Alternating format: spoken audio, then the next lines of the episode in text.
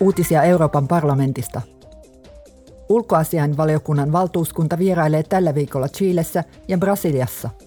Matkan päätavoitteena on pohtia, miten EUn ja latinalaisen Amerikan strategisen kumppanuuden laatua voitaisiin parantaa.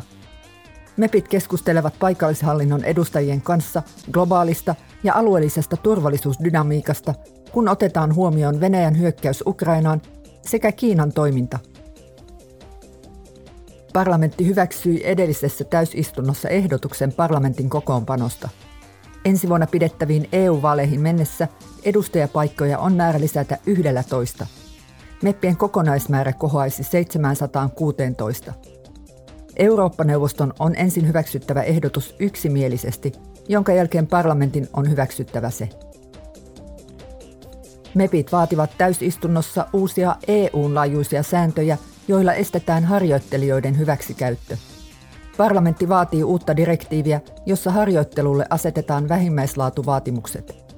Niihin kuuluvat muun muassa säännöt harjoittelujaksojen kestosta, taloudellisesta korvauksesta ja mahdollisuudesta saada sosiaaliturvaa kansallisen lainsäädännön ja käytännön mukaisesti.